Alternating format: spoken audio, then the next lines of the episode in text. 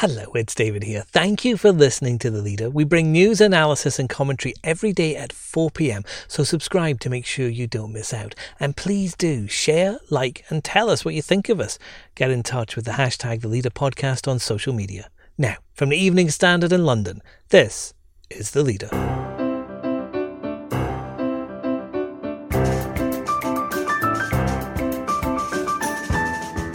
Hi, I'm David Marsland. How was a suspect able to shoot and kill a police officer inside their own station? This is a sad day for our country as once again we see the tragic killing of a police officer in the line of duty as they are trying to protect us and keep us safe. Home Secretary Priti Patel says she's meeting with the Met Commissioner while an inquiry is launched. The Evening Standard's John Dunn tells us what's happening. And this is a rebellion with quite a few causes being mixed in with it. And they feel sore that these things are happening all the time and that they want to have their say. Political editor Joe Murphy as Boris Johnson faces a Tory revolt over lockdown measures and a poll showing the public question his leadership.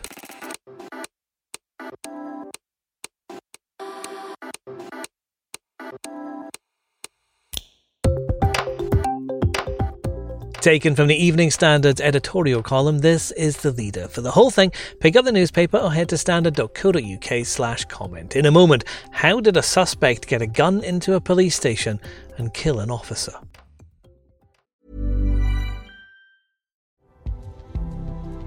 This edition of The Standard is brought to you by the AXA Startup Angel Competition. I'm Sharmadeen Reid, founder and CEO of The Stack World, and I'm here to help you turn your business dream into reality.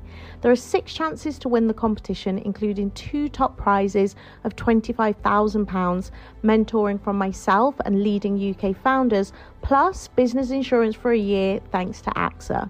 Go to standard.co.uk/AXA Startup Angel for details on how to enter and complete your entry by the 2nd of June 2024. Good luck. It's that time of the year. Your vacation is coming up. You can already hear the beach waves, feel the warm breeze, relax, and think about work. You really, really want it all to work out while you're away. Monday.com gives you and the team that peace of mind. When all work is on one platform and everyone's in sync, things just flow wherever you are. Tap the banner to go to Monday.com.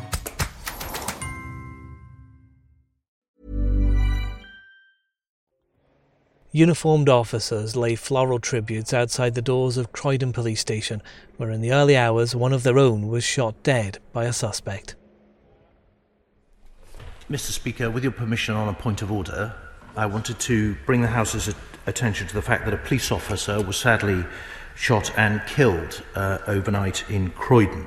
In the House of Commons, Policing Minister Kit Malthouse vowed to find out how someone was able to get a gun into a police station. We ask our police officers to do an extraordinary job. The fact that one of them has fallen in the line of performing that duty is a tragedy for the entire nation. I know the entire House will offer their condolences to his family and friends and colleagues. May he rest in peace, and may justice follow this heinous crime. The Prime Minister has paid tribute to the huge debt the country owes to those who risk their lives to keep us safe. Met Commissioner Cressida Dick said the death sent shockwaves reverberating throughout the force. The Met is a family. Policing is a family in London and across the United Kingdom. And today, we police are all mourning a great loss. Our editorial column says police appear to be facing ever-increasing dangers. It is not yet clear exactly how a sergeant came to be killed in a police station. Such events are thankfully rare. Even so, police in London have reason to feel less safe in their duties. Attacks on Met Police rose sharply during the coronavirus lockdown. The force's own figures show there were some 2,027 assaults on officers between May and July, a 38% increase compared with the same period last year. Our brave officers do not deserve this treatment. The public rely on the police to keep them safe and owe them a corresponding duty. We should not forget that every day they put themselves on the line for us. The Evening Standard's John Dunn's covering this story. John, the Met says that no police firearm was discharged. So how did someone apparently manage to get a weapon into a police station and shoot an officer? It's baffling, and it is what the Independent Police Complaints Commission and Murder Squad detectives will be looking into, as to how this young suspect could walk into the police station, apparently be searched, and a firearm not being found about his person, the firearm that she then used to shoot the custody sergeant in such tragic circumstances. Obviously, these questions will be raised and will be form the major plank of the investigation. That must be concerning for other police officers, though, John. They must be asking their own questions about their own safety. I think there'll have to be a root and branch look at this. That custody suite where the incident happened, it's not just a handful of officers there. Croydon CID department's based there as well. So there would have been a lot of officers on site, albeit in the early hours of the morning. So yes, safety procedures will have to be reviewed. And if I were a police officer, or I were a family of a police officer at that station or any other station now, I'd be asking the question, is there a rigorous enough searching? Is there enough security when felons or suspects are brought in the station? The investigation's obviously underway. There's a lot of things still emerging. But what facts do we know right now? A 23-year-old man was arrested, taken into the custody suite. This custody suite was built in 2012, trumpeted as a highly secure, state-of-the-art custody suite. He was taken in there. He was being processed. We understand he had been searched. As the desk sergeant processed him, i.e. filled in the paperwork, took his details, he was able to produce a weapon and shoot, we understand, multiple times before turning the gun on himself, leaving him in a critical condition and leaving the sergeant tragically battling for life. Paramedics and colleagues tried to save him, but he died in hospital. The Prime Minister has paid tribute, as has Priti Patel, the Home Secretary, and Cressida Dick, the Met Commissioner. But this sort of thing is a big shock to the country, isn't it? We don't expect police officers to be killed inside their own police stations. Absolutely true. It's truly shocking.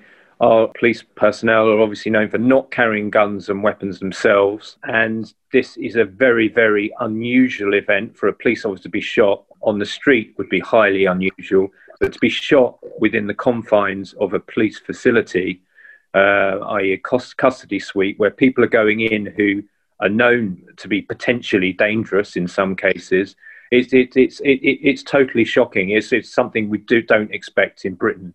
If we read about this in America or another country, even then it would be shocking. But in Britain, I think it's especially stark and should serve as a warning that police put themselves on the line every day. They do come under a lot of criticism, but I think this brings into sharp focus the dangers they're in. Next. I think the public have always had very mixed views about Boris Johnson. They've always seen that he is somebody, in relation to Brexit, who gets things done. But they've never been under any illusion that he's necessarily the best master of detail. Joe Murphy, as Boris Johnson faces trouble from within his party and the public, should the Prime Minister be concerned?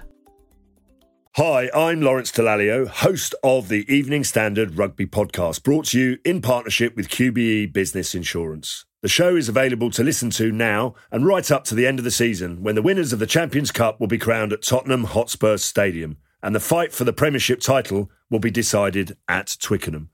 QBE is one of the world's leading insurers, and they will help your business build resilience through risk management and insurance solutions. Subscribe and download now, wherever you get your podcasts. Thanks for listening.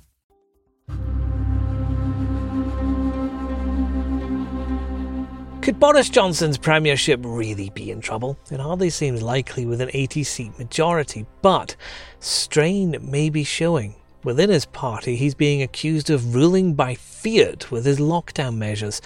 Some Tory MPs are concerned regulations like the 10 p.m. curfew on pubs are being imposed without Parliament getting a look at them.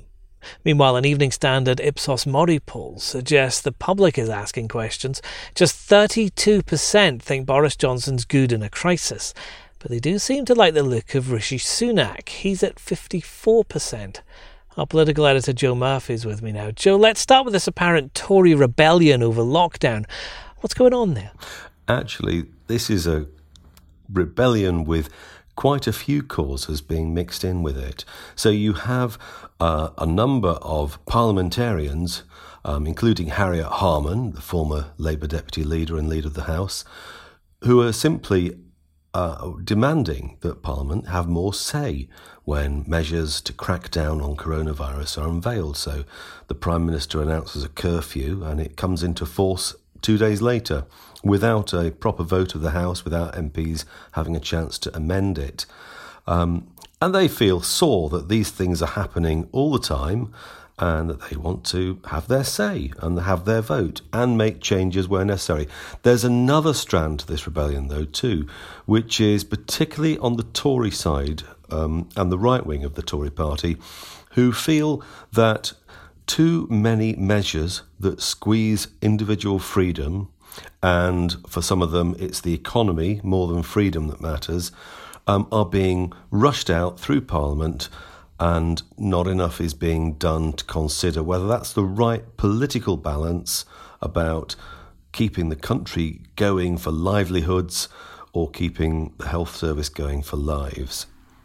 So is this because these MPs believe the Prime Minister is wrong in his decisions, or is this making a point of principle that they should be discussed whether they would agree with it or not?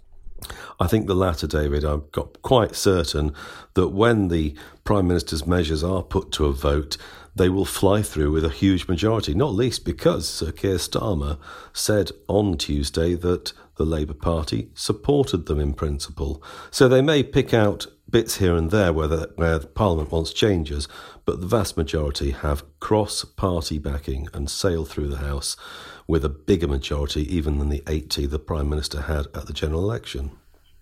But it is interesting that members of Boris Johnson's own party should be coming out and publicly saying this against their leader and the Prime Minister. And at the same time, the Evening Standard's done a poll showing that the public is perhaps starting to doubt Boris Johnson's leadership capabilities. I think the public have always had very mixed views about Boris Johnson. They've always seen that he is somebody, in relation to Brexit, who gets things done. But they've never been under any illusion that he's necessarily the best master of detail. And as you say, as things have gone on during coronavirus, the problems with Boris Johnson's handling of detail have taken on a bigger perspective in the minds of MPs, including Tory MPs, some of whom, for different reasons, think he's gone too far or not far enough, and some of whom just want a bit more consistency and good judgment brought to the government's policies.